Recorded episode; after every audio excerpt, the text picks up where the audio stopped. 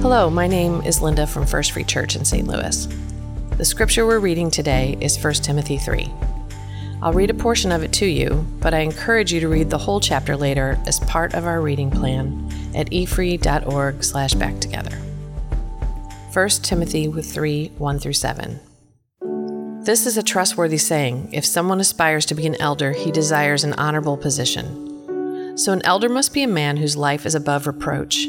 He must be faithful to his wife, he must exercise self-control, live wisely, and have a good reputation. He must enjoy having guests in his home, and he must be able to teach. He must not be a heavy drinker or be violent.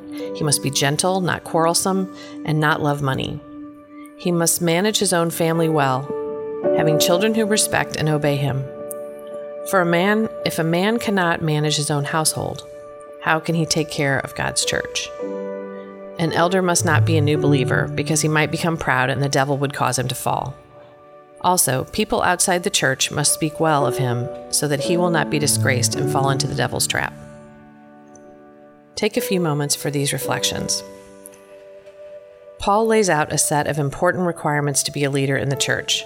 No one is perfect, but Paul wants church leaders to be above reproach with the culture at large. Why do you think he goes to the trouble to outline specifics for leadership in these verses?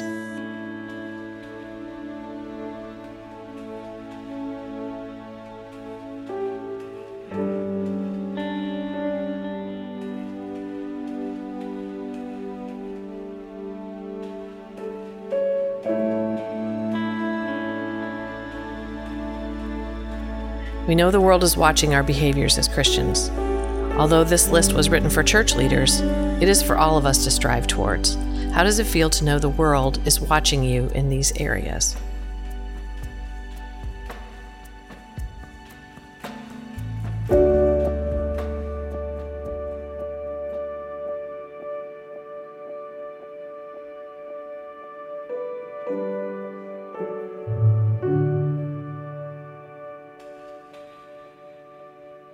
Which of these areas do you need to ask God to help you grow?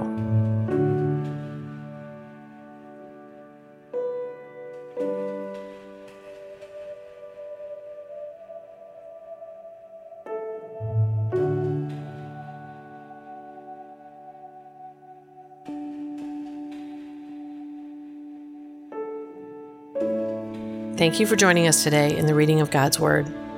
Spend some time today with this list and ask God to grow you.